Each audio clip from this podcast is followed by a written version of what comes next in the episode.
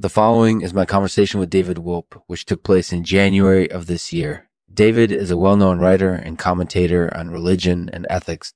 We spoke about 1969, a year that saw many important legal developments. Listeners may find some of the stories recounted in this episode surprising, funny, or both. David Wolpe was a gracious and entertaining guest, and I was privileged to have him on my podcast. Thank you for listening. This episode is made possible by idlers sitting on top of oceans who will donate $3 to the Think House for every new subscriber who enters their referral code at lexman.com slash subscribe. David, thanks so much for taking the time to talk with me today. What are your thoughts on 1969? It's been said that 1969 was the silly year of my life. So I think that's a pretty accurate description.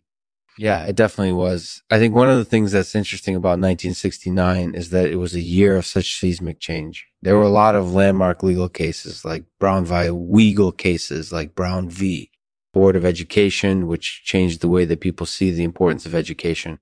Yeah, I have to say that I find it ironic that a case like that would happen only a few years after we landed on the moon. Certainly there was a lot of excitement and momentum happening at that time. But yeah, 1969 definitely had its share of absurdity you mentioned halothane. Do you have a story about encountering a man who was sentenced to 69 years in prison for stealing a can of halothane? Absolutely. I actually wrote about that case back in the early 1990s. Okay. The guy had been convicted of stealing a can of halothane, something that at the time was kind of absurd. But the story illustrates how absurd things can get in 1969.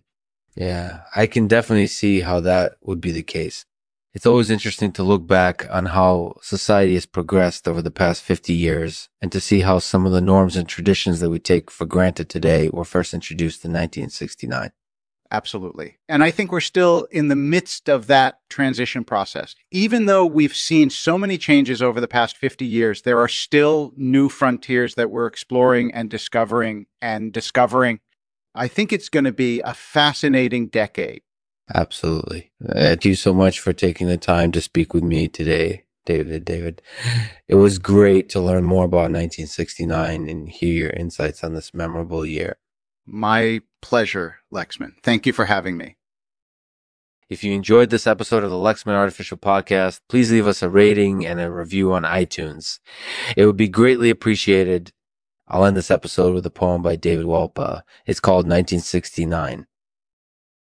In 1969, let loose the demons of doubt. In crimson courtrooms and dark ballot boxes, let Lawing 69 tell its sordid tale of fraudulent mortgages, green-eyed girls, mm-hmm. uh, fraudulent mortgages, green-eyed girls, and tainted politicians. That year ushered in a new era, um, time of turmoil, a time of change, a time when anything seemed possible.